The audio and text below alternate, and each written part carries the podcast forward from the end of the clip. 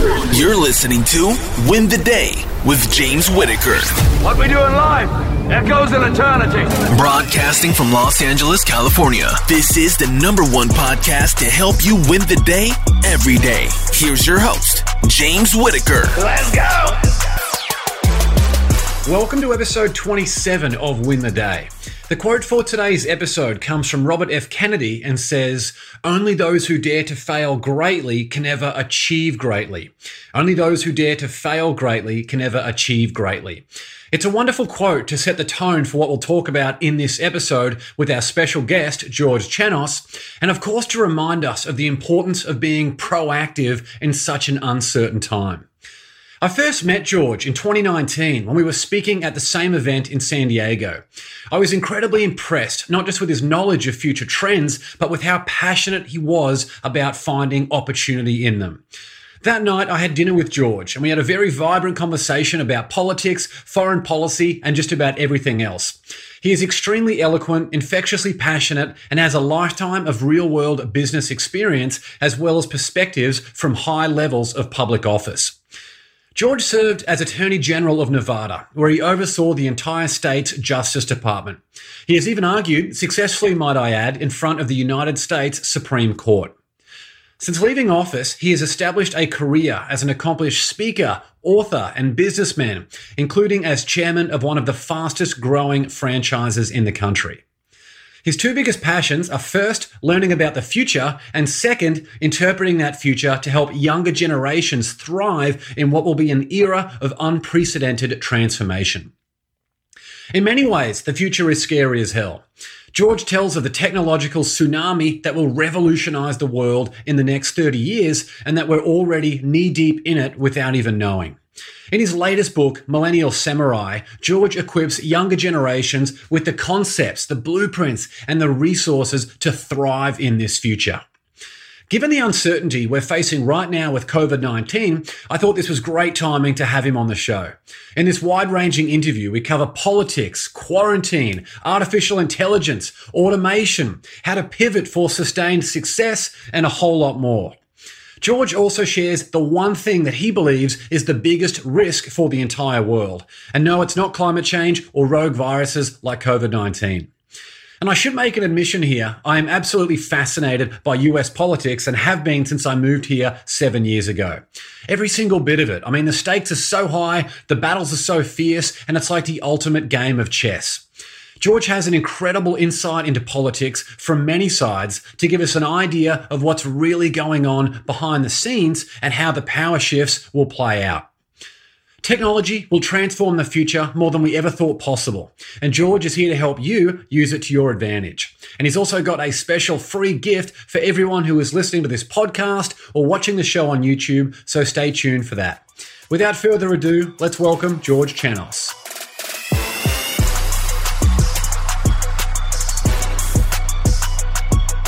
All right, George. Well, super excited to have you on the show. I know it's been about a year or so since we uh, since we saw each other, but we've we've got a lot to, to talk about. You know, we can talk about COVID, we could talk about politics, we could talk about your amazing new book, Millennial Samurai, and, and so many other topics. So, thank you very much for for being here. Well, thank you, thank you. It's always great to see you, and look forward to seeing you again when we're in LA. Absolutely. And former Attorney General of Nevada, are there any biases that you want to get out of the way publicly before we uh, before we get into the interview? You know, um, I have a bias for the truth. Um, I, I, really um, I have a reverence for the law and for the truth, and and um, you know, I used to serve uh, as Nevada's Attorney General at the time. Um, I was a Republican, um, but in 2016, I was so disgusted with the choice that uh, my party had given me that I left the party and uh, and I became nonpartisan. And um, I wasn't uh, I wasn't happy with either choice. I wasn't happy with Hillary Clinton, and I wasn't happy with Donald Trump. Um, I think that in a country of 335 million people, uh, we can do better. I think that we deserve better, and um, you know that that's my bias. Um, so I don't lean one way or the other. I'm pretty much of a centrist. Um, I consider myself a centrist, but the goalposts are moving rapidly. So who knows where you may find me? Some people who are you know more to the left of me would you know might think I'm conservative. I can tell you that many who are conservative would never in a million years call me conservative. So, you know, make your own judgment. I love it. Well, one of the, one of the reasons I was so excited to chat to you today and get you on the show was because I I know that you do have that pursuit of truth and all your Facebook posts and everything that comes out. It's really refreshing at a time when people just go and read from the one source to confirm their own uh, bias, whether they consciously know it uh, or not. Do, do, you feel that whoever is in power, whether it's the president of America or the prime minister of the UK or Australia, do you feel like it's a little bit of a poisoned chalice in the social media world that we're in and having to deal with things like COVID? Is it a bit of a, a poisoned chalice just being in office of at the moment? Uh, meaning that it's uh, uh, difficult because they've got these incredible challenges that they're trying to deal with, and yeah, that, no yeah. matter who's there is going to uh, stumble and, and have difficulty. Yeah, a bit of a lose lose scenario. That, yeah, yeah, yeah. So yeah, I I, I do, um, and I feel sorry for uh, Donald Trump in that respect, and and other world leaders that are having to deal with this incredibly enormous challenge. Um, you know, it's a hundred year pandemic. We haven't seen anything like this in our lifetime. Um, and uh, the impact, uh, both in terms of uh, you know health complications, loss of life, uh, economic disruption, uh, economic carnage. Um, it, it it's just been incredible. And um, what's even more amazing is that I was telling someone on the phone today that you know we're all looking at covid-19 and we're thinking that you know this is just the you know the greatest uh, uh, chaotic type of event that any of us have experienced and and what most people don't realize is that there's a lot more change on the horizon and it, it's not pandemic change but it's technological change and it's going to cause a level of disruption that is equal to the pandemic that we're now facing or greater. So uh, there, these are some of the things that I'm researching and that I'm writing about. Is that I believe that. So so first of all, to back up a little bit, my my history is that for 30 years, for 30 years, I've been advising businesses, high net worth in individuals, including you know some governors and billionaires about how to solve complex problems. And in doing that, I've had to try to look for red flags. I've had to try to look beyond the horizon of what's in front of me to anticipate problems that are ahead and or that might you know rear themselves or, or show themselves. Um, and in researching the next 30 years which is what i've been spending the last five years doing um, in researching the next 30 years, I see what I believe is a is is nothing less than a technological tsunami on the horizon that will create radical change and radical disruption. Automation will displace millions and millions of jobs. And unlike COVID 19, which is a temporary displacement, you know, COVID 19 is here today and gone tomorrow. It's going to be gone in 18 months. There's going to be a vaccine. And we're going to get past that. But automation is here to stay. And automation um, will, will redefine uh, life as we know it. Um, and artificial intelligence will redefine life as we know it. And, and those changes are, are going to be even more dramatic than the changes that we're going through now. And they're coming in the next 5, 10, 15, and 20 and 30 years. So what about in what about in the uh, different times like the Industrial Revolution, where people have always said when it comes to technology, humans will uh, you know become redundant as far as the contributions that we can make to business and the economy and everything else. Everything's going to start to be automated. Why is this different based on all the research and things that you've done than some of those different uh, times like the Industrial Revolution that was supposed to lead to you know millions and millions or billions and billions of humans being out of work? Yeah, so so there are a number of differences. Um, one of the first differences is that the Industrial Revolution, from an agrarian society, we moved from an agrarian society to an industrial society, and and so there was still very much a place for humans, right? Um, it was just instead of uh, uh, you know holding a plow, uh, you might be holding a telescope or a microscope, or you know uh, uh, working in a in a steel mill, or or doing something else that required your human involvement. Today, the technological revolution, there are, there are two main differences. Number one, we're not talking about humans reskilling for a new type of engagement. We're talking about automation, we're talking about machines replacing humans in the workforce, right?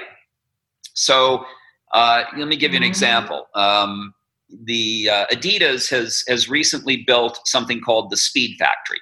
Okay, and in the past, Adidas would manufacture their tennis shoes. They would take the raw materials, the fabrics and the rubber and uh, the molds and those things, and all these things would be either shipped off to uh, to Asia, right? Some of the molds may have been made there, but the fact the fabrics may have been made in Europe and shipped to Asia.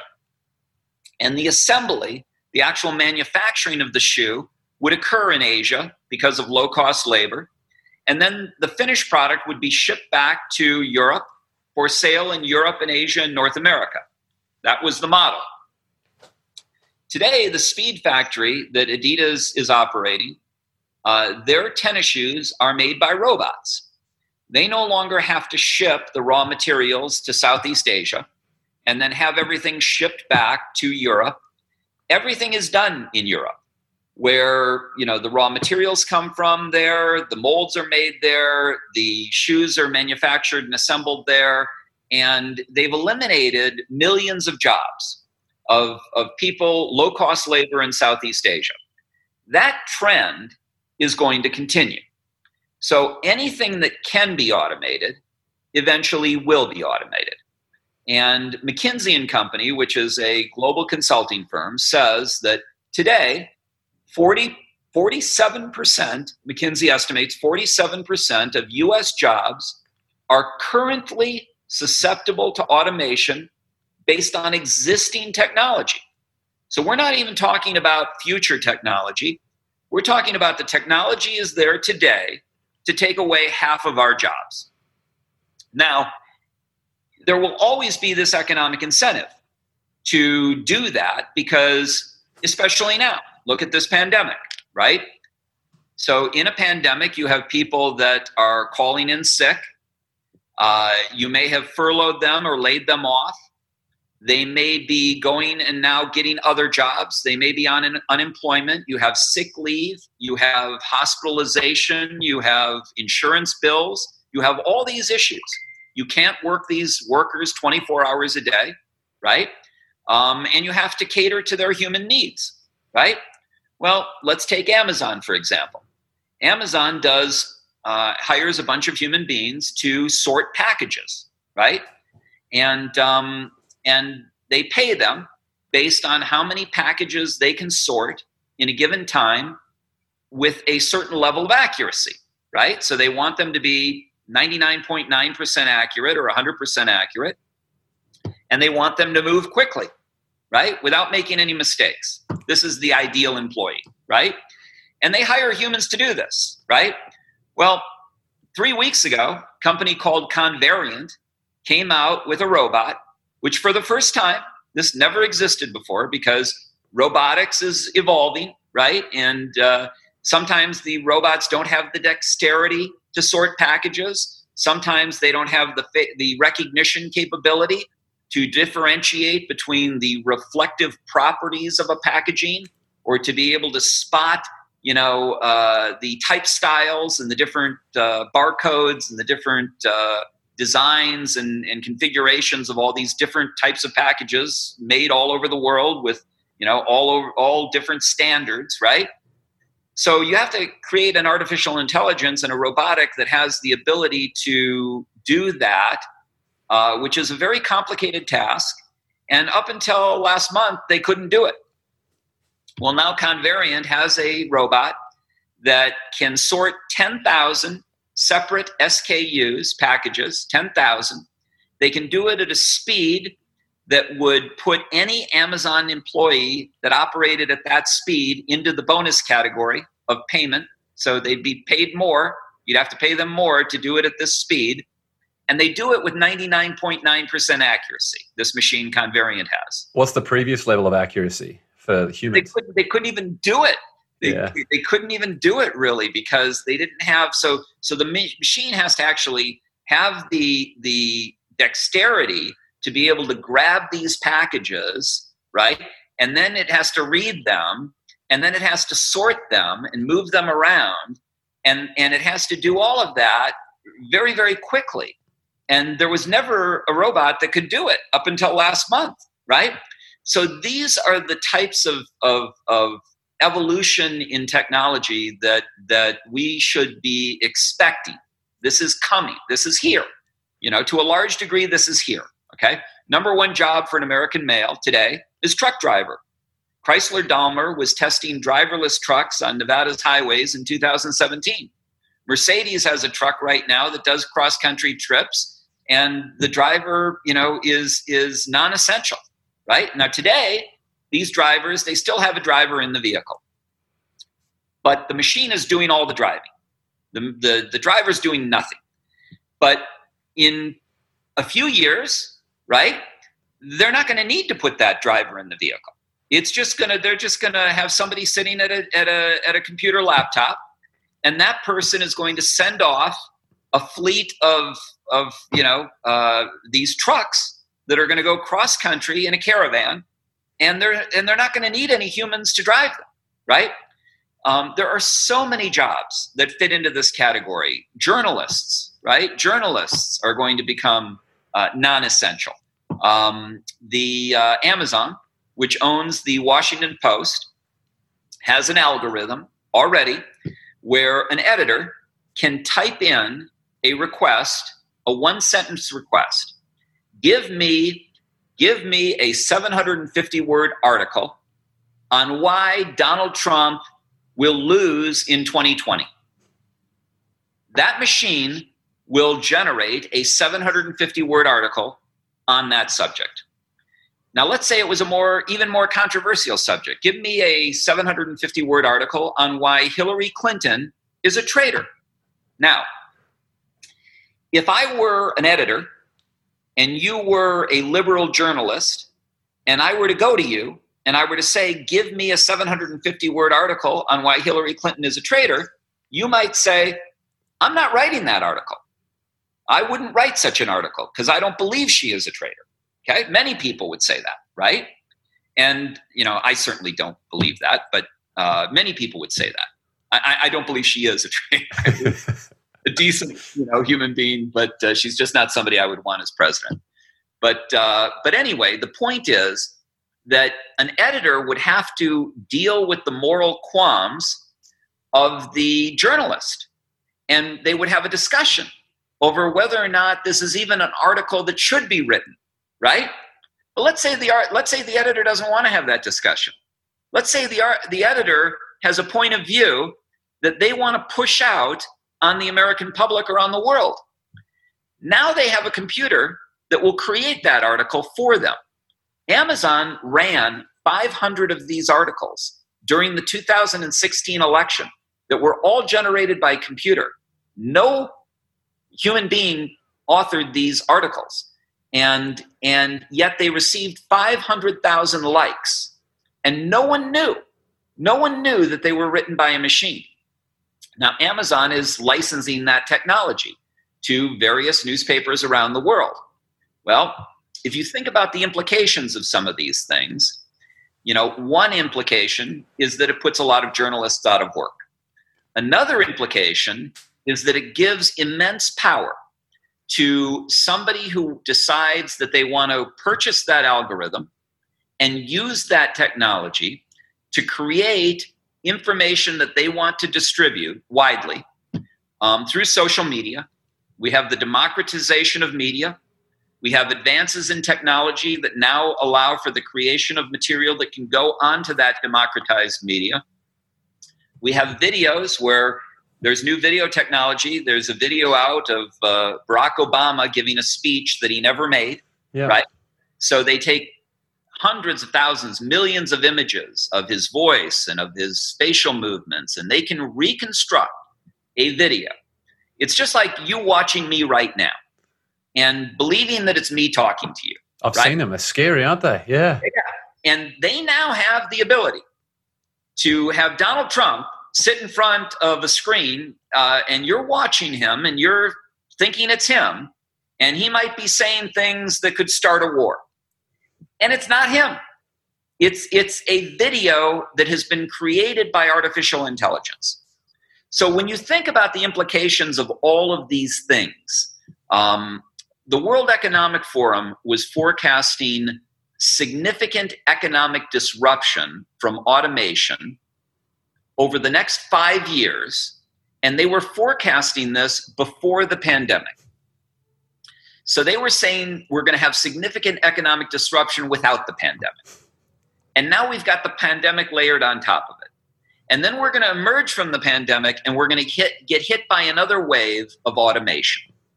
And the problem is, is that people aren't ready. So another difference between this and the industrial revolution is how people aren't ready and how we're not ready to train them. So if you if you look at the education system, the education system that we have in the United States was born out of the industrial revolution. We were going to take our people from the farms and we were going to ask them to work in factories. So we had to educate them. So we created the public education system. Well, now we have a quantum leap where we're moving from the industrial age to the technological revolution. And we need a new education system for the technological revolution because it's nothing like the industrial revolution. And yet we have, we have, this antiquated education system that so you have jobs, you have tens of thousands, hundreds of thousands of jobs in the United States that cannot be filled because we don't have people who understand the technology and the needs of those jobs, right? So we need a whole retooling of our entire education system. So many questions, George. There's, there's about a million different in, my head. I feel like I need one of these Amazon algorithms to help unpackage all these questions to to ask you. In Australia, when the whole Uber thing happened, and you know Uber came over to Australia, I remember sitting in a cab from uh, the airport. You know, all my family and things are back in Australia, and the cab driver, you know, I think it's about two hundred or two hundred and fifty thousand dollars that you pay for a cab driver license uh, which you know then you can have drivers to go and drive your your cab and do all those different things. And I believe the government uh, contributed to people who had bought a taxi license, you know, a cab, a taxi license. Uh, so the government was saying basically because this innovation came in from Uber, I'm sure there's issues around foreign ownership and different things with that too. But at what point does the government have to pay for an industry that has not evolved and innovated as quickly as it should have? Because on the one side, you think, well, Uber is a fantastic product when it launched. People were sick of taxis. They didn't like, you know, they were never looked after. They, you know, they stunk. Uh, you were worried that the taxi driver would take you in the wrong the wrong place. You'd even have to pull out your credit card to pay or pay cash. Whereas something like Uber comes along, you get a bottle of water. You know it's the most direct route. You don't need to touch your wallet, and you can even have your playlist on when you're when you're in there. So, what is the government obligation as some of this technological innovation uh, comes through? Well, that's an interesting question. You know, so. Um, it's it's uh, I have to unpack that question uh, because because it has a lot of it has a lot of different elements to it. So first of all, um, we as consumers we want the best solution, right?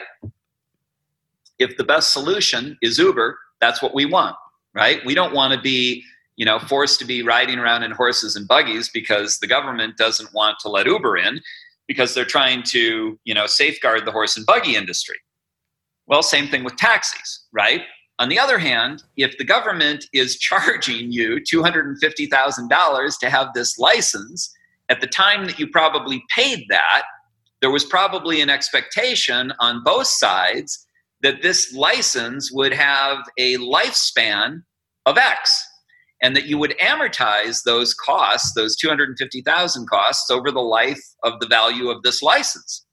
Well, if you're going to cut short the value of that license by allowing uh, a competitor industry to come in, you know, you don't block the door to the competitor industry, but maybe you owe a bit of a refund to the guy who paid you a $250,000 fee for a license that you've now essentially made valueless, right? Um, and and although the choice of making it valueless is eminently understandable, um, and if the government had done nothing to tax this industry and had just, you know, the industry was doing what it was doing and it got replaced by Uber, then the government's not involved. They never were involved. They don't need to be involved. But in this case that you've described, if I were representing the taxi company, I'd be saying, you know, my guys are entitled to a bit of a refund here, right? Um, so that's one issue. Um, the uh, the other issue is, you know, what does government do? What is government involvement in these types of things, like universal basic income? Okay, so now uh, in the halls of Congress, uh, they are discussing universal basic income uh, uh, more seriously than ever, and and the reason that they're discussing it is that they know, they know that there is a tsunami of technological change on the horizon. And they know that it is going to eliminate millions of jobs. And so they know that there are going to be these people that are going to be jobless. And what are they going to do? Are they going to allow them to starve? Um, are they? Do they think that they will starve peacefully, right, in silence? or do they think that they will cause uh, social disruption, right? That might make it dangerous for everyone, right? So government has to manage all of this. And this is nothing new. You go back into ancient Rome. And in ancient Rome, they built the Colosseums and they had these gladiatorial fights. And why was that? Why did they do that? They did that specifically as th- this was the gift of the emperor to the society. The, the emperor was gifting this to the society. Here are the games. I've given you the games, right? Why? Well, because you're starving and you're living in dysentery and your and your life sucks and and so but I'm your leader and I expect you to pay taxes and uh, you know he's a distraction. I, I've got to I've got to entertain you. I've got to you know I've got to distract you, right? So, government is always in the business of not only providing for its population, but managing the expectations and the lives to a certain degree of its population. Now, there's a big, you know, philosophical debate over this about how much government should be involved and how much we should be on our own and you know, and I basically believe that that that that less government is better if you can do it right? If uh, uh, the, in the, in the best of all cases is we don't need government and people can manage nicely without them and nobody is starving and we're all doing well and we're all thriving. But that's not that's not always the case. So sometimes you need government in certain areas. So then you have to make choices because sometimes when you involve government, it takes away certain freedoms, right? So for example, the pandemic is a, is another beautiful example in in the United States we have all these freedoms and all these civil liberties, right? We get to protest, we get to gather together, we freedom of assembly, yeah. Yeah, we get to say what we want to say, right? So if we want to have a march on Washington of a million people, hey, that's our right. That's our birthright. We've been doing that since the union was formed, right? But if you do that in the middle of a pandemic, you create health risks for other people, right? Um, you know, and there are limits. There are limits to our freedoms, right? So, for freedom of speech, for example, in the United States, we have freedom of speech, but there are limits. I cannot go into a movie theater and yell fire when there is no fire. Because if I do, everyone will rush towards the door. There will be a stampede. People will run over people. People will be injured. Some might die. And this has happened, you know, in theaters in our history.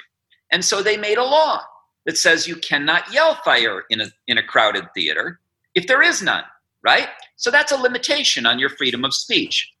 You cannot threaten the life of the president in the United States. Even though you can say a lot of things, you cannot make a threat against the life of the president. That's another limitation on your freedom.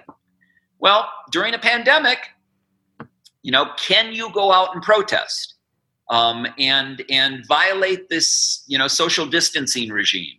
And can you disregard the laws of, of uh, the state that you live in and open your business if you want to open it when the state tells you you must close? This is this tension that we will have between civil liberties and individual rights that this country is is uh, known for and and is one of our greatest strengths. Um, in a pandemic, it's not always a strength; it can be a weakness.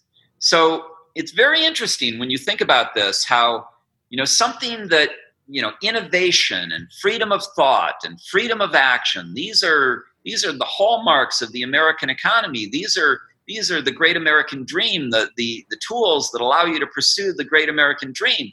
And so we look at them as, as, as clear and obvious strengths, right?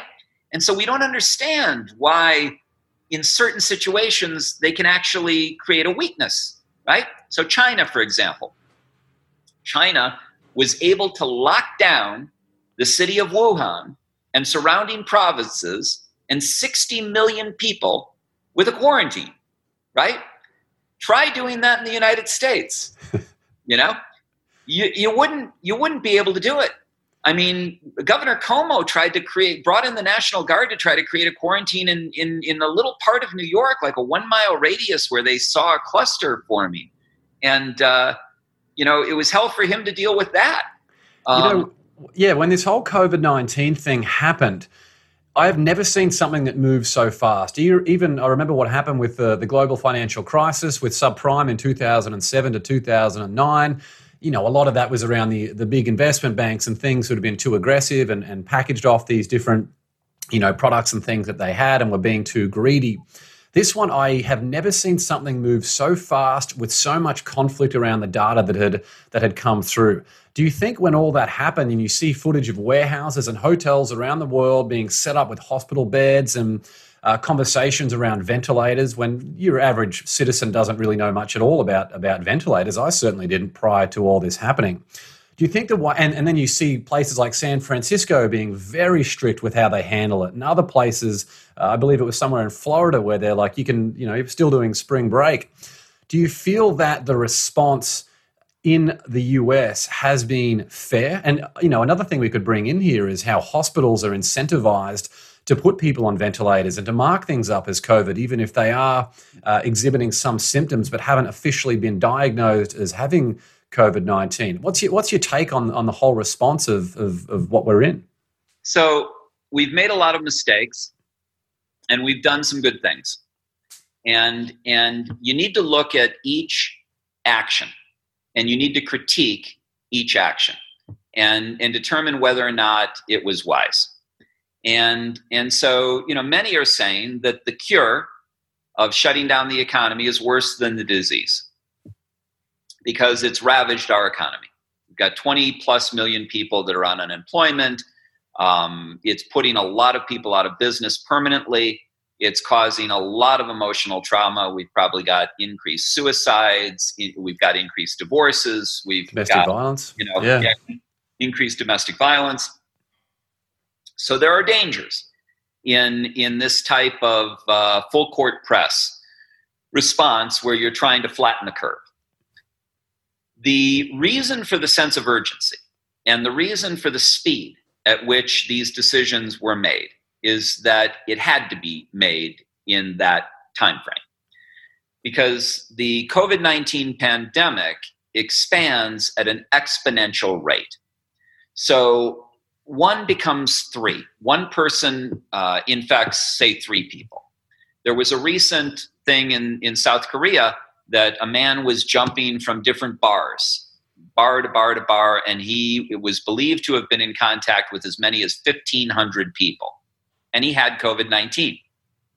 And so instead of three, one person infects three, you have outliers where one person goes to a packed stadium at a football game or a nightclub um, and or a concert um, and they infect many more people. So, number one, the exponential rate of increase is something that causes the virus to spike very quickly. So you if you played out on a chessboard and you took all the squares on a chessboard and each time you went from 1 to 3 um, from 3 to 9 right from uh, 9 to 18 if you kept even doubling you know 2 to 4 4 to 8 8 to 16 even doubling by the time you get to the end of the chessboard, you have over a trillion, a number that's over a trillion. Okay? That's the, the power of, of, of doubling and, and an exponential increase. With COVID 19, they believe the number is more than one goes to two. They believe that it's, it could be one to three, some estimates are higher. Um, with that kind of an increase, it doesn't take long at all. Within a matter of weeks, uh, the numbers just start to compound and they get out of control. So, you know, and when you get into the bigger numbers, then a doubling, a doubling of 20 million is 40 million. That can happen in like a three to five day period, going from 20 million to 40 million, right? So, so you don't have time to react. You don't have time to delay. You have to act. You have to flatten the curve right? The risk of getting it wrong is so severe; it's just not worth oh, yeah, even entertaining. Yeah, yeah, yeah, exactly. It's so severe that you just can't take the chance. So, so there's that issue. Then there's the issue of you know people saying, well, you're just flattening the curve. You're not really eliminating the disease because once we open up, all these things can happen again, and we're right back to where we were. So, what good did it do? Right? Maybe we should just have herd immunity. Maybe we should just let everybody get sick, and we should have herd immunity. Okay. So you know, these are all discussions that scientists are having, and um, and there are a number of things to consider among these things. First of all, if you don't control the curve, if you don't control the curve, you will have a spike that will go up so rapidly that no healthcare system in the world could could handle it. Okay? So your hospitals would be completely overrun. This was beginning to happen. This happened in Italy. This was beginning to happen in New York. But because they took such quick action to flatten the curve, they built up all these beds because they were expecting that they were going to need it all.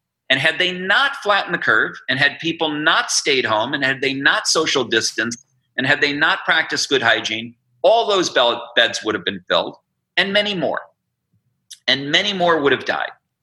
So this was necessary. It's necessary to to um, practice social distancing, practice good hygiene, shelter at home when possible to maintain a lower curve and to avoid a spike because the spike will be the most destabilizing thing that could occur to us. Okay? Not only will it make our hospitals completely overrun, but it will contaminate most of our doctors and medical workers and first responders and police, and all of a sudden they'll be out. And then you'll have more deaths, and then people who need to get into those hospitals for a heart transplant or a heart attack or you know uh, be on kidney dialysis or whatever their ailment is, those people won't be able to get in. In in places like San Francisco, they've got a significant homeless pop- population. They've got sixty thousand homeless in your city in in LA. These people are living in unsanitary conditions they're living in close proximity to one another. Uh, they are shedding the disease through fecal matter, uh, you know, by uh, defecating in, in the streets and on the sidewalks. And, you know, I was at a hotel, I was staying at the Clift in, in San Francisco, which is a very nice hotel. And I was walking uh, literally six blocks to a restaurant. And I, I had to walk through neighborhoods that I was fearful of of being in those neighborhoods. There, it's like a checkerboard. You don't know. You know, in San Francisco, you you you're in a great neighborhood one minute, and the next minute you're in in in a horrible neighborhood. And some of those horrible neighborhoods are filled with homeless people who are shedding. And some of the people that are walking to the restaurants are walking through those neighborhoods or walking to their office or walking through those neighborhoods and they're getting that stuff on their feet. And then they're tracking it into their hotel or they're tracking it into their office. Um, and then it's spreading. And, and these contaminations are spreading. And so it's a very dangerous situation. and and people are dying from it. Um, you know, it depends on now also, you know, how how vulnerable you are. Is is what kind of a category are you in? You know, you're a very healthy younger guy. You know, you're probably in in a relatively low risk category. Okay, I'm 62 years old. I'm in a high risk category. I, I have had a heart attack. In 2012, I had a heart attack. Um, I am not diabetic, but I have high sugar levels. Um, I have uh, high blood pressure. I'm on high blood pressure medication. I am. I, I have a bit of an asthma condition. My lungs. Uh, I've had pneumonia when I was in my 30s. You know, I uh, I'm in a high risk category. So, you know, people like me. It doesn't matter what the government tells me. I'm not going out to restaurants. I'm not going to concerts. I'm not going to conventions. I'm not. I'm sheltering at home. You know, and most of the people that I know who are my age feel that way. You don't have to tell them, you know, they can't go out. They're just not going. So so that's going to impact restaurants. It's already devastating the restaurant industry. And and I'm in the restaurant business. I, I'm the chairman of the board of a company called Capriotti's. We have over 100 stores in 20 states that we've had to close. And the economic consequences of closing that have been horrendous and and i'm i would love to have my stores open you know i would love to reopen for business right um, but even now even now that uh, that the government has said that we could reopen our restaurants our corporate restaurants here in las vegas we've made the decision to continue to keep them closed right now now we will eventually open them and we hope to open them but we're watching this very closely now how do you deal with this as a business person? This is a big issue, right? A lot of people are failing. A lot of people are not able to deal with it. A lot of businesses will close permanently. Fine dining is a business who has seen better days, right? And the days ahead are not necessarily going to be that good for them, okay? Because as long as we're dealing, as long as we're living in a world where these issues come to pass, people are going to be more careful about going out to restaurants and sitting near other people. And fine dining has taken a huge hit. They're down like 90%. And, and many of them are going to go out of business. Certain events like Cirque du Soleil uh, closed. Incredible company, magnificent company, performances all over the world. The NBA had to shut down, right? So I mean, all of these companies that are in businesses that rely on large quantities of people to be in close proximity are, are, are required to pivot and adapt to these changing circumstances. So at Capriotti's, what we've done is we've migrated online. And we've done it very effectively and very quickly. And, and, and so we're not down 90% like that, like uh, fine dining or 60 to 70% like uh, uh, family dining or 30 to 40% like uh, quick service restaurants like our competitors, we are down, but we're only down 14%. We're down 14% because we immediately moved our operations. Everyone in corporate, over 100 employees, went virtual. Nobody showed up at the office, they're all working from home. That was immediate. We've cut our salaries by 25% across the board we have um, uh, increased our advertising dollars on online media and on online delivery. And we've shifted our focus to online delivery. We're opening up ghost kitchens. Ghost kitchens are a new phenomenon in the uh, franchise and quick service restaurant space where you take an industrial building and someone goes into that industrial building and they build out, let's say, 50 kitchens and these are full service kitchens, but they have no seating for customers. There are no customers entered this industrial space. So less space to pay for. Yeah. Yeah. So we rent the space. We rent a kitchen in in a ghost kitchen, and we go in and we create our food, and then we go online and we promote our food, and then we have Uber and Grubhub and DoorDash come and drive and come to the industrial warehouse, and they pick up the food and they deliver it to our customers. And this reduces our overhead, right? We don't have to pay for inline retail. We don't have to pay for A or B commercial real estate. we're we're at a much smaller uh, footprint in terms of the space that we require. We have much fewer employees that are required, and we pay much lower rent. So, as a consequence, we can be profitable. We we can have a business that works in a pandemic, that makes money, where we take our existing business model and we pivot into a new mode of delivery and service for our customers, right? Where we can guarantee safety and quality. We have everybody wearing masks, wearing gloves, we sanitize, we do everything that you can state of the art to protect our customers. We have deliveries with masks and gloves, and you know, uh, we pivot.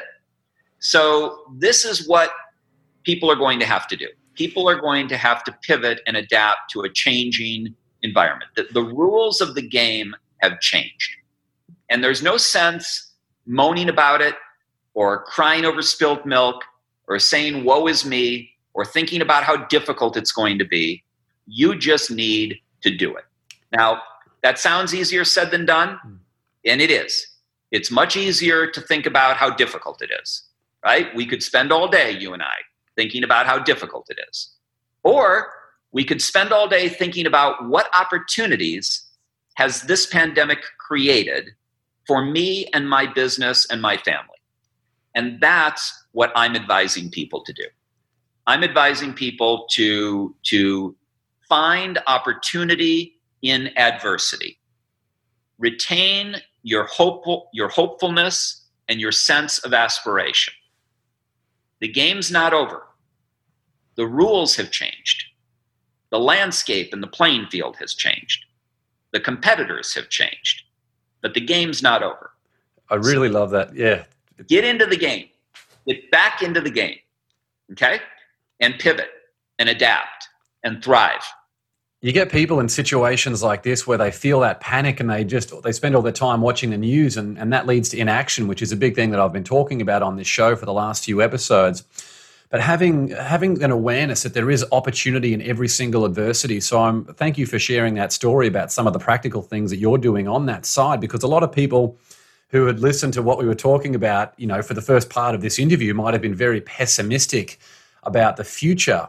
So what I wanted to ask you like I know that you're an optimist and you've got all these amazing things in Millennial Samurai too. How optimistic or pessimistic should people be about the future when we've got all these different things that are that are happening? We've got pandemics we've got uh, you know everything happening on automation.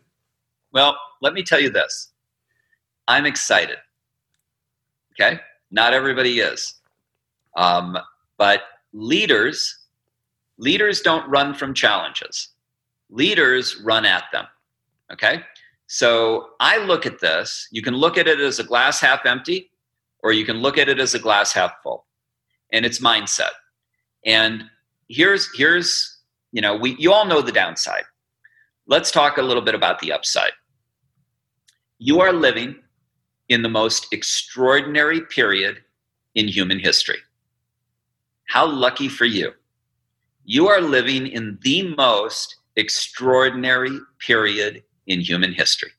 You will see more dramatic change. You will see things that you can't even fathom, that you can't even comprehend. You know, Stephen Hawking, theoretical physicist Stephen Hawking, in 2014, before he died, he said that the singularity, the moment in time when machine intelligence eclipses human intelligence, would be the greatest event in human history. Greater than fire, greater than the wheel, greater than space travel, greater than the internet, greater than anything that man has ever experienced. Ray Kurzweil, who's the head of artificial intelligence for Google, the guy that Bill Gates says knows more about artificial intelligence than anyone he knows, Ray Kurzweil tells us that the singularity may come as early as 2029. That's 10 years away. You and I will be alive to witness the greatest event in human history. That's something to celebrate. Okay? Now, Kurzweil goes on to say that by the 2040s, which is 20 to 30 years away, we're 2020 today, 20 years from now will be 2040. 30 years from now will be 2049. Okay. And and Kurzweil says that by the 2040s, 20 to 30 years away, artificial intelligence will no longer be our equal.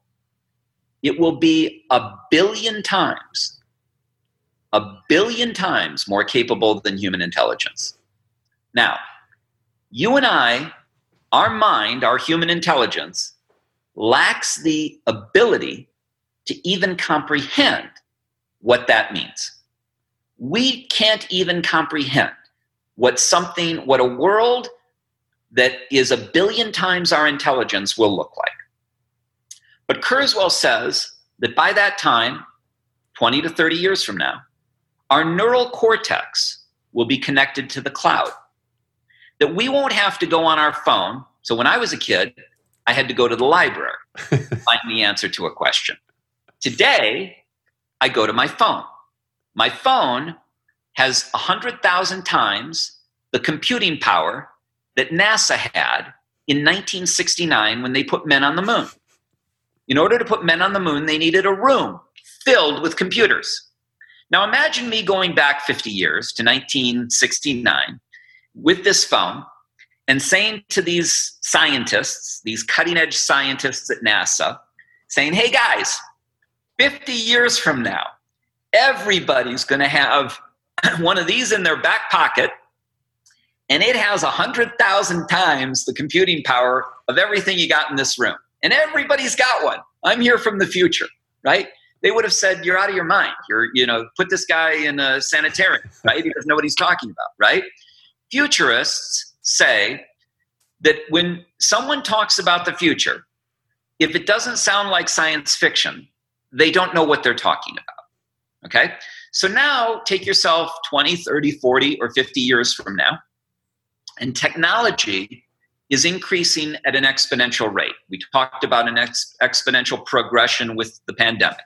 Well, technology is also increasing at this exponential rate. So the the um, you know uh, Moore's law, uh, a guy named uh, I forget his first name, Roger Moore maybe or no, it wasn't Roger Moore. Something else. He was he was one of the guys at Intel. Gordon Moore. Gordon Moore came up with Moore's law. And Moore's law 50 years ago, Gordon Moore predicted that computers would double in power and have cut in half in price every 18 to 24 months. For the past 50 years, Moore's law has proven true. Kurzweil is now looking at Moore's law and saying that he doesn't think it just applies to computers. He thinks it applies to human evolution. And he thinks that, that man is going to evolve into a machine. And that this is part of our evolutionary path. And that the speed at which that is going to happen is going to happen more quickly than the last 50 years. What, what we've seen happen over the last 50 years may happen over the next 20 years or less, right? So it will increase in speed. And then it will increase again and it will continue to increase. So you know, we don't know where all of this is going. But we do know this we know that it's going to be extraordinary. We know that it's going to be extraordinary. And you can either be frightened by it or you can be excited by it. I choose, I choose to be excited by it. Now, part of the reason that I'm excited about it is because I'm learning, I've developed a love of learning. And so I read constantly. I do everything I can to better myself and my mind and to become smarter. And so I feel that I'm going to be equipped to deal with this future better than most. Okay? And you have that option as well. Everyone watching this has that option. It's not, I'm not, you know, some uh, extraordinary genius that just, you know, my brain's bigger than yours. It doesn't work that way science has told us that we have the ability to control our IQ. Okay? We didn't used to know that. We used to, neuroscientists used to believe that you had a fixed IQ. that you were born with a certain number of brain cells and you died, give or take, with that number of brain cells. And if they tested your IQ at 12 and they tested it at 60, it would be the same. It would be very much the same. They now know that that's not true. You have the power, you have the ability to both control your thoughts. Harvard, Harvard neuroanatomist Jill Bolte Taylor does a great TED talk on this, on, called The Anatomy of the Teenage Brain. You have the ability to control your thoughts, and you have the ability to increase your IQ. Okay? But you but it requires work. You have to go out and educate yourself. You can't just sit around and not read and not watch the news and not learn anything and think that you're going to be fine because you're not. You know, and that's just a cold hard reality. Like a muscle that atrophies if you don't use it. Exactly. Your brain is a muscle. Your brain is a muscle. And if you don't use it, you'll lose it. It will add, it will atrophy like any other muscle. So you need to exercise it. The secret to surviving and thriving throughout the 21st century is number one, have an awareness. You know, uh, Sheryl Sandberg of, of Facebook said that we cannot change that which we are unaware of. But once we are aware, we cannot help but change. Okay? So number 1, you need awareness, right? You need to aware you need to be aware of a technological tsunami so that you can move to higher ground, right? So that you're not wiped out by it, right? So I'm trying to create awareness. I'm trying to let you know what's coming so that you can be prepared. That awareness is important, it's critical, okay? You need to have an open mind.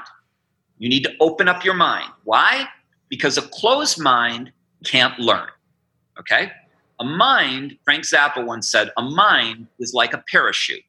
It doesn't work if it isn't open. Okay? So you need to be open and receptive to new information. You need to understand how the human brain works, right? How your brain works, how other people's brains work, so that you understand why different people have different ideas and different perspectives and different positions, why one guy wants to open up the economy and why the other guy wants to close it down. Why? Why do they think differently? Why do they see the world differently? And what can you learn from that, right? Well, you may see it a certain way, and you may be convinced that the way you see it is the right way because that's what your brain is telling you. Well, that's what his brain is telling him, and that's what he sees. Now, you were both given the same hardware. Essentially, you were both given a brain, just like I was given a brain. Mine's not very different than yours, okay? But the software that we all have is different because the input that we all have is different. I read voraciously. I devour information, right? If you devour information, you will improve your software. Okay? So you need to study and you need to read. Now, what do you read? And how do you study? Right? Well, you, what, you, what are you looking for? You're looking for breakthrough knowledge. You're looking for knowledge that can transform your life. Okay? So how do you find that? In a sea of information, in over in information overload, right? So we have massive amounts of information and you're looking for breakthrough knowledge. You're looking for these nuggets that are going to change your life. How do you find them, right? In a sea of information and disinformation. Well, okay. So you have to be smart about how you read and what you read, okay? you're not reading for confirmation of what you already know. Okay? You're, you're looking for disconfirming evidence. You're looking for things that tell you that what you think is true is actually not true. Okay? So, science progresses through disconfirming information. I do tests over and over again, over and over again, and it works until all of a sudden it doesn't. Well, why didn't it work? What was wrong? What was what what ingredients were, were, was I missing? What did I miss here? What is this other information that that is important for me to know the difference between why the experiment succeeded or why it failed? It's that piece of information that I'm looking for, right? So that I can fix that issue and it will always work and it will never fail, right? So I've I've written a book, and it's called Millennial Samurai. And and what I've done is I've I've created what I think is a resource, a very valuable, important resource for people. And I think that it will change people's lives. If I were if I were to die tomorrow, the thing that I'm most proud of is not having served as Attorney General, not having argued before the United States Supreme Court to a unanimous, successful verdict, but having created this toolkit that I'm leaving to my family, to my daughter, to my nieces and nephews, and that I'm making that I'm making available for free online.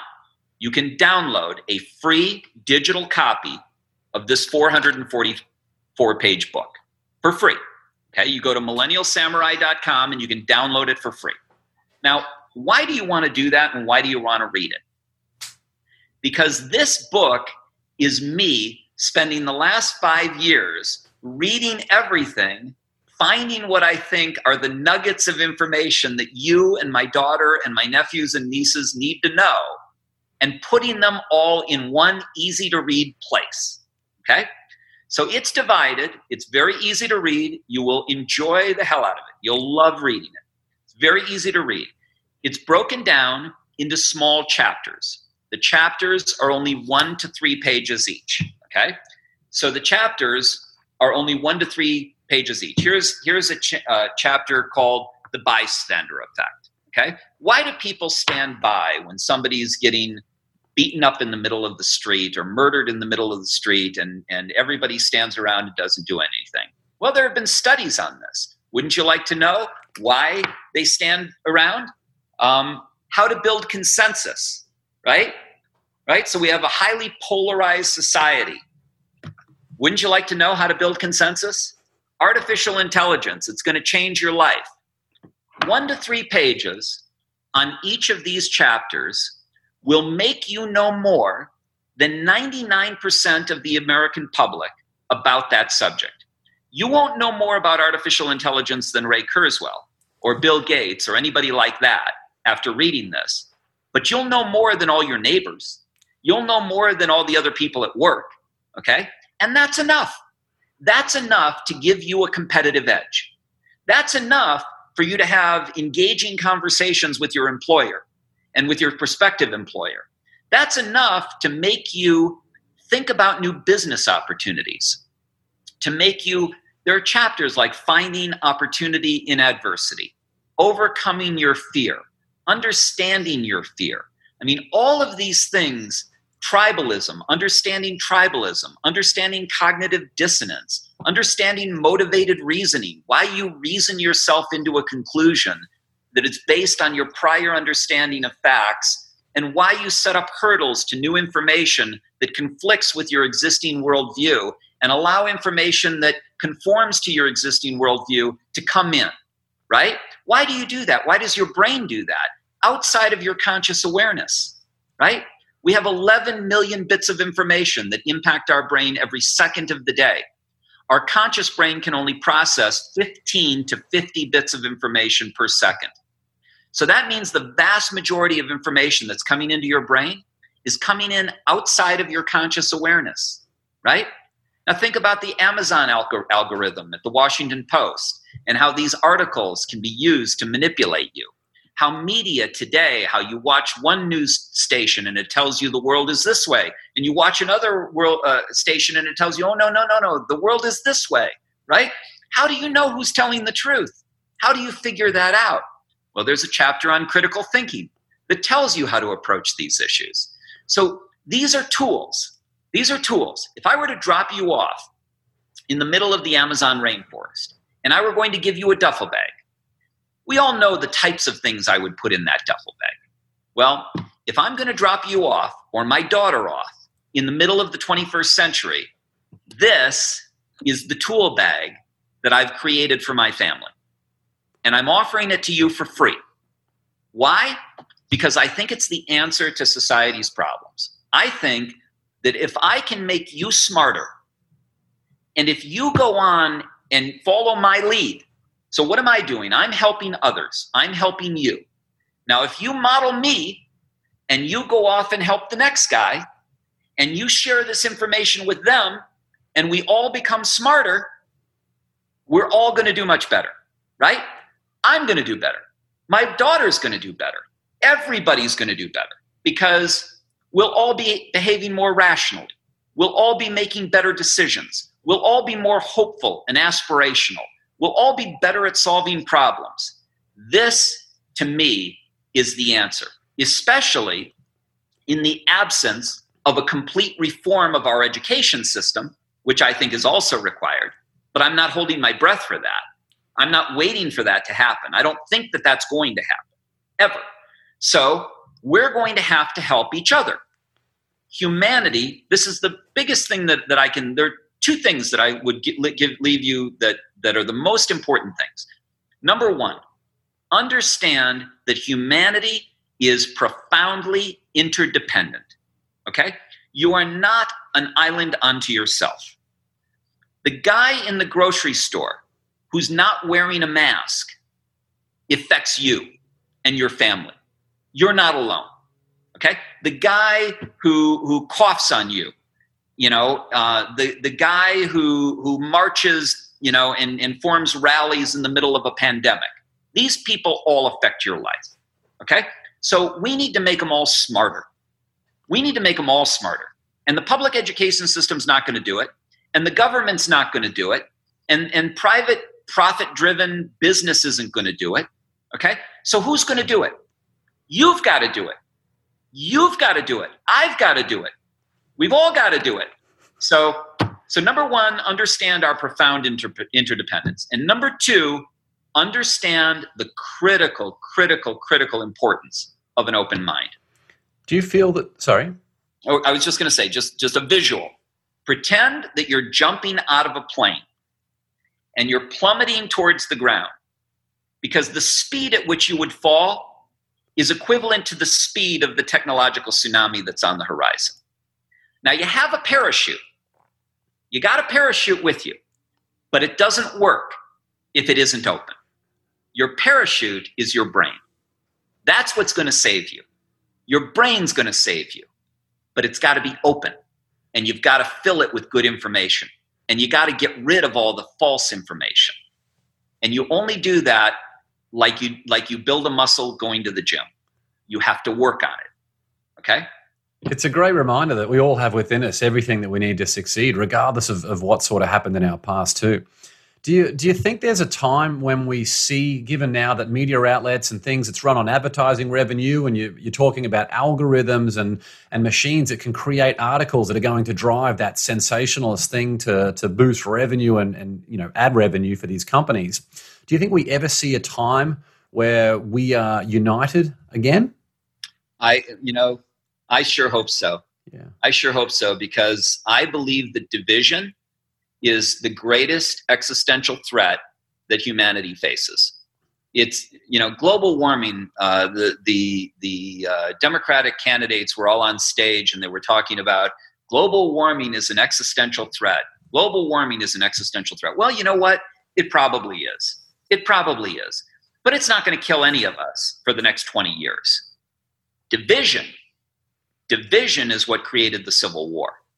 Division the Civil War killed more Americans than all other battles combined, all other war, wars combined. And it wasn't about only about slavery. It was about the difference between what rights we enjoy. The federal government versus the state government. Does the state have the, have the right to decide that it wants slavery? Or does the federal government have the right to say no? Does a state get to open for business? Or does the federal government have a right to say no? these differences of opinion can also lead to a civil war, okay? Especially in, in a situation like a pandemic where you have millions of people out of work. I mean, we have 22 million people out of work. We have 25% of the American public out of work. This has never happened before except during the Great Depression. And, and so people do not starve in silence. And, and especially Americans, okay? we're not some third world country that you know uh, people are used to living in poverty and the government can get away with whatever it wants to get away with americans are empowered they're entitled they're aware Uh, they're they've been told they've got rights. The land of the free, the land of opportunity. and, and yeah, and the home of the brave, and, Yeah. and you know they're they're not they're not going to just sit back. So we need to recognize that united we stand, and divided we get torn apart. Divided we fall. So so we need to be united, and and clever actors who would like to see nothing better than for America to fall. Those actors will use social media to try to create division and to destabilize America. We saw this during the 2016 election. We saw Russia using Facebook to try to interfere with our elections. But this was just a small this was a small incursion. What if it's a larger incursion? What if they're using these algorithms like Amazon talks?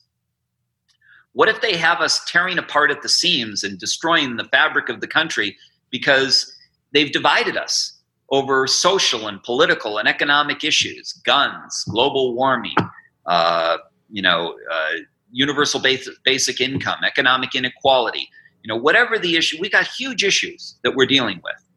In order to solve those issues, and they're all solvable, all of the problems that confront us are solvable and manageable, but we have to be united.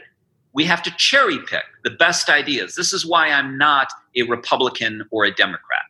I would never join the Republican Party or the Democratic Party today. I don't want I don't want to have anything to do with either one of them. Okay? I want independent critical thinkers to join together and to look at the Republican Party and say, "You know what? What ideas do you have that are good ideas?" And look at the Democratic Party and say, "What ideas do you have that are good ideas?" And let's cherry pick the ideas from each of you. And let's create a country that serves all 335 million of us. Not that serves half of us, not that half of us are happy with, but that we're all happy with, right? That's what we need. It's such a great That's what I want to see. it's such a great message rather than the for us to win somebody else has to has to lose mentality. Yeah, I think that's a really really important point. All engine running. Liftoff. We have a liftoff. Well, at this stage, let's let's get into what we call the win the day rocket round, where we go through ten questions for really really quick uh, answers to get into. This is where we get to know the real you, George. Are you, are you ready? Uh-huh. All I right. What, question number one. What quote? We not have answers. uh, question number one. What quote inspires you the most? Only those who dare to fail greatly can ever hope to achieve greatly. Robert F. Kennedy. Love it. All right. Uh, morning coffee or evening wine? Evening wine. Uh, what's one bit of advice you would give your 18 year old self? Take care of your health. Very important. Uh, what book do you gift the most? I guess that's Millennial Samurai. Yeah, this, this look, I could tell you, I could list a number of other books, but there's no better book. There's no better book that I want you to read or that I think you need to read than this book. And you go to millennialsamurai.com and you download it for free and you do it now. We'll include a link to that in the show notes as well. So thank you very much, George, for that very generous gift. And if you have a young child, if you have a young child who's younger than 18 or younger than 16, um, they could be 8 to 10 to 12 to 14 years old, then go to Amazon.com and get this book for them Seize Your Destiny, a roadmap to success. This is a great uh, primer for a young person, a very young person. Um, you know, someone, I mean, and anyone could get something out of this, 8, 8 to 80. But I wrote this specifically when my daughter was 16 years old, and it's for that audience primarily. Great book for them. But for anybody that's over 16, Millennial Samurai. Love it. Uh, was there a vulnerability you once hid within that became your superpower? Wow, vulnerability that I once hid within that became my superpower. Um, yeah, I think I think um, my openness to information and my open mind is not something that I always displayed or always showed. So, for example, you know, when I was uh, when I was a Republican, you know, um, I wasn't talking like I'm talking today. You know, I wasn't uh, I wasn't saying uh, everything that really needs to be said. And so, uh, and I think that is my superpower today. I think that saying everything that needs to be said uh, is liberating. It's it's just. It's right. Um, and uh, it is my superpower today. I love it because it helps encourage others to think for themselves too, which is really, yeah. really important. Uh, yeah. yeah. fantastic. Uh, what's one thing you've learned about failure? Failure is the best teacher in the world, best teacher in life. Um, you know, you'll learn a lot of things uh, throughout your life, but uh, nothing, absolutely nothing, will teach you uh, as well as failure. Because you'll could- remember you'll remember those lessons. You'll never, right. never forget them.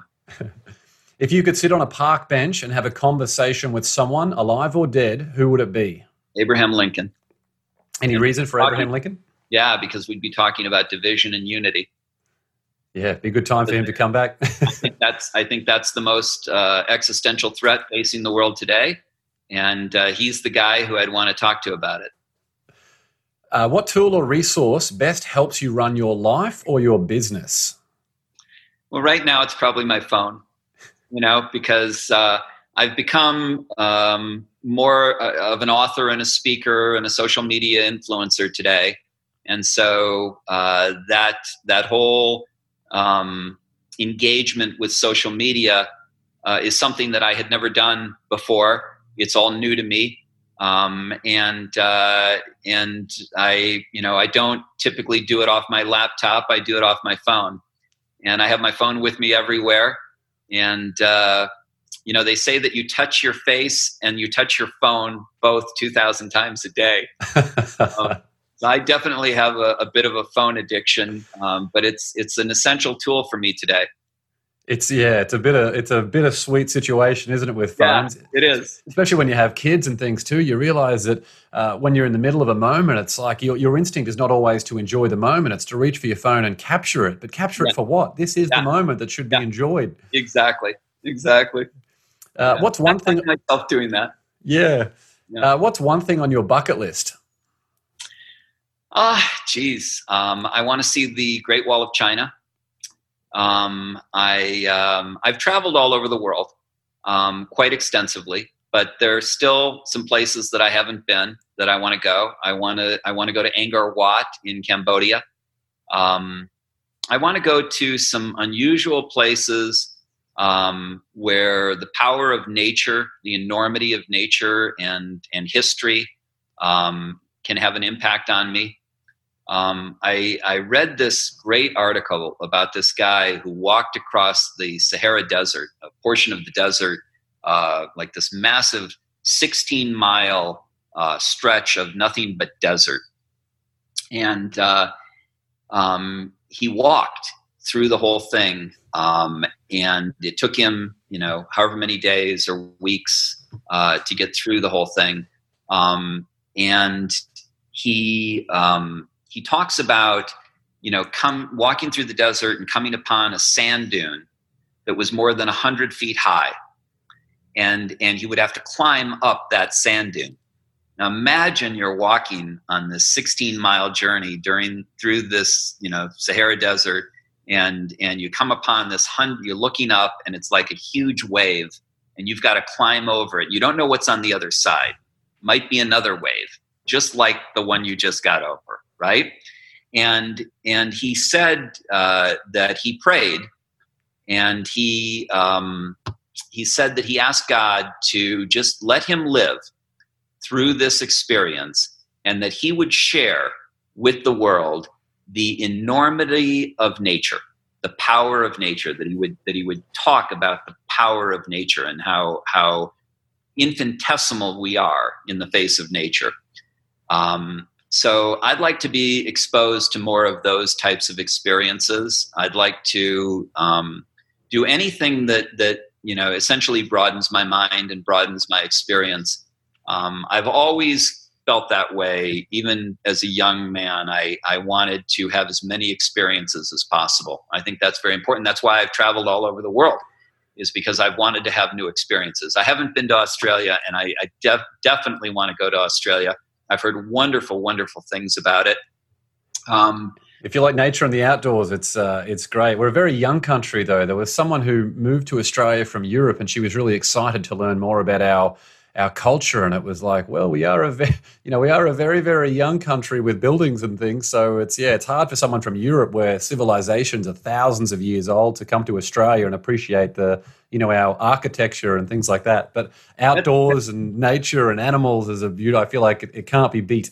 Yeah, well, it's it's a gorgeous city, and um, and I everybody that's been there has just raved about it. Do you have an audience in Australia? Yeah, absolutely. A lot of Aussies, probably fifty percent of people listening will be in Australia. Okay, well, if anybody's out there in Australia and they need a speaker, I would love to come to Australia. So if somebody wants to send me a ticket to come out and speak to their group, if we still have groups. Um, I, I, w- I would come. I might not come right now because of the, the COVID 19 pandemic, but when this is all over, um, if you want somebody to speak, I would love to come to Australia. He's amazing on stage as well. So just give him a reason to, to get on that plane and, and come to Australia. yeah, reach out to me on, yeah. on social media. Awesome. And last question What's one thing you do to win the day? One thing I do every day to win, to, win the day? Yeah. I, I, I roll over in the morning and I kiss my wife, and uh, and that starts me off with a great day, and um, and I and I have a moment of gratitude where I think about what I have to be grateful for, and uh, she's certainly one of the things I have to be grateful for. So. Um, I just, you know, I try to begin my day with gratitude and with optimism. And fortunately, I'm doing what I love. So I do. I wake up every morning I can't wait to learn something new. I, you know, I can't wait to get uh, online and start reading. Uh, whether I'm reading Medium or I'm reading Quora, or I'm reading Axios, or I'm reading the New York Times, whatever I'm happening to read, um, I love doing it. I love learning, and um, so you know, gratitude and lifelong learning, I guess, would be uh, the things that are key. That passion for what you're doing. Yeah it's so important. And gratitude I, every morning i i take a photo of the five minute journal that i use where you write down three things that you're grateful for. And yeah because it's i think it's important for people to see that we're not just talking about gratitude that we're also yeah. that we're also doing it. It's it's a very powerful way isn't it of just resetting and, and thinking about what's most important in your life you know one of the things that i that i learned um, that i hadn't known my whole life um, but that i learned over the last several years is is how incredibly powerful gratitude is. It, it just changes, it changes the way you view the world. You know, if if if you if you look at what you have, and no matter what it is, no matter I mean, you see kids in in in playing in the dirt in Africa or Egypt or wherever, and and they're poor and they uh, they they don't have any toys you know and uh, they're kicking around maybe a deflated soccer ball if they even have that. Maybe it's a can but they're laughing and they're having fun. And and and they're they're able to have a great life with nothing. You know they're they're able to have moments that are that are great with nothing. And so you know we can all have those moments. Um, the world is still extraordinary. You know your life is still extraordinary. Um, you know you think about children right? So interesting things about children. Number one you look at a child and you know if you if you have a child of your own or you've been around children um, you know what an exciting thing it is when they experiencing when they experience something for the first time right so you take them out in the rain and they've never been in the rain or you take them out to the snow and they've never seen the snow, or they see a mirror as a baby for the first time. Um, and there's this amazement, there's this sense of delight, there's this glow and this smile in their faces. Um, well, you know, it's still raining, folks. This, this, the snow's still falling, falling, and that mirror is still there for you to take a look in. And, and so these miracles, they're still there it's just that you your your perception of them has changed.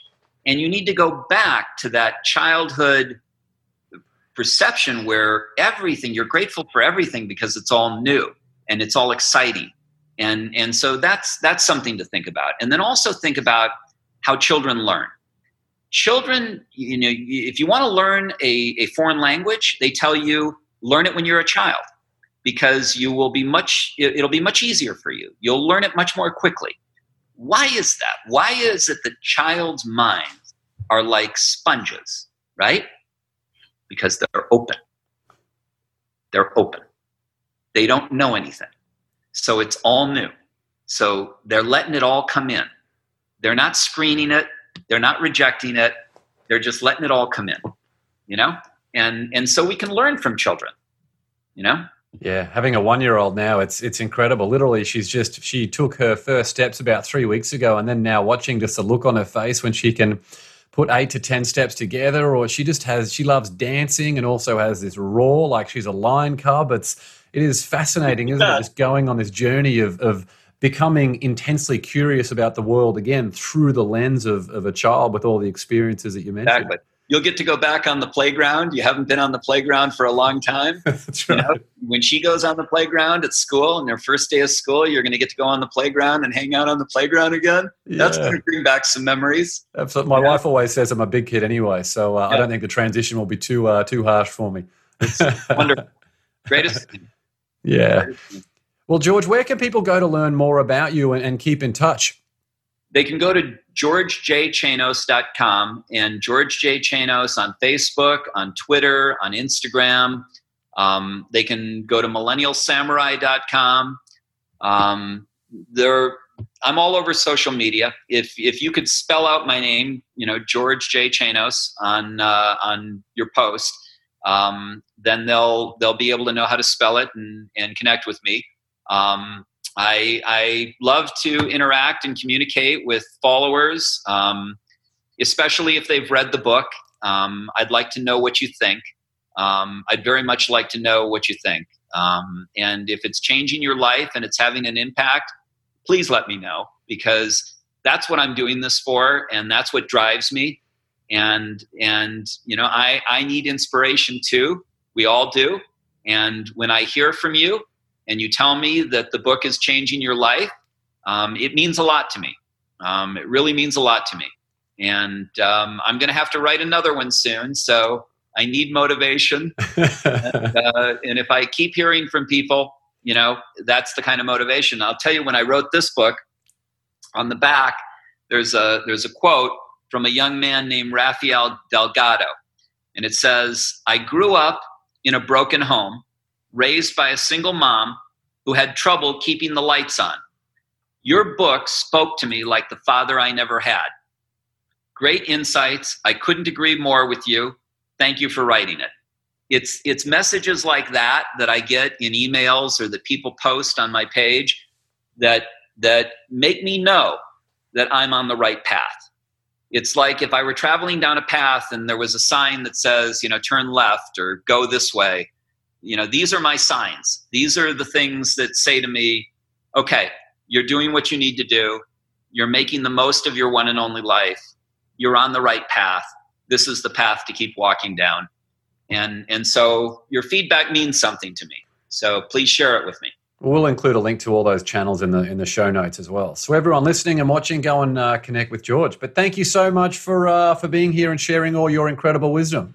Well, thank you, thank you for having me. I really appreciate it, and um, I hope that we can change some lives. I mean, you're you're helping to create awareness. You're doing you're doing exactly what needs to be done. You know, you're helping people every day. So thank you for the stuff that you're doing and the messages that you're giving people and the way you're inspiring people and enriching them and speaking to them about the same issues that I'm speaking to them about.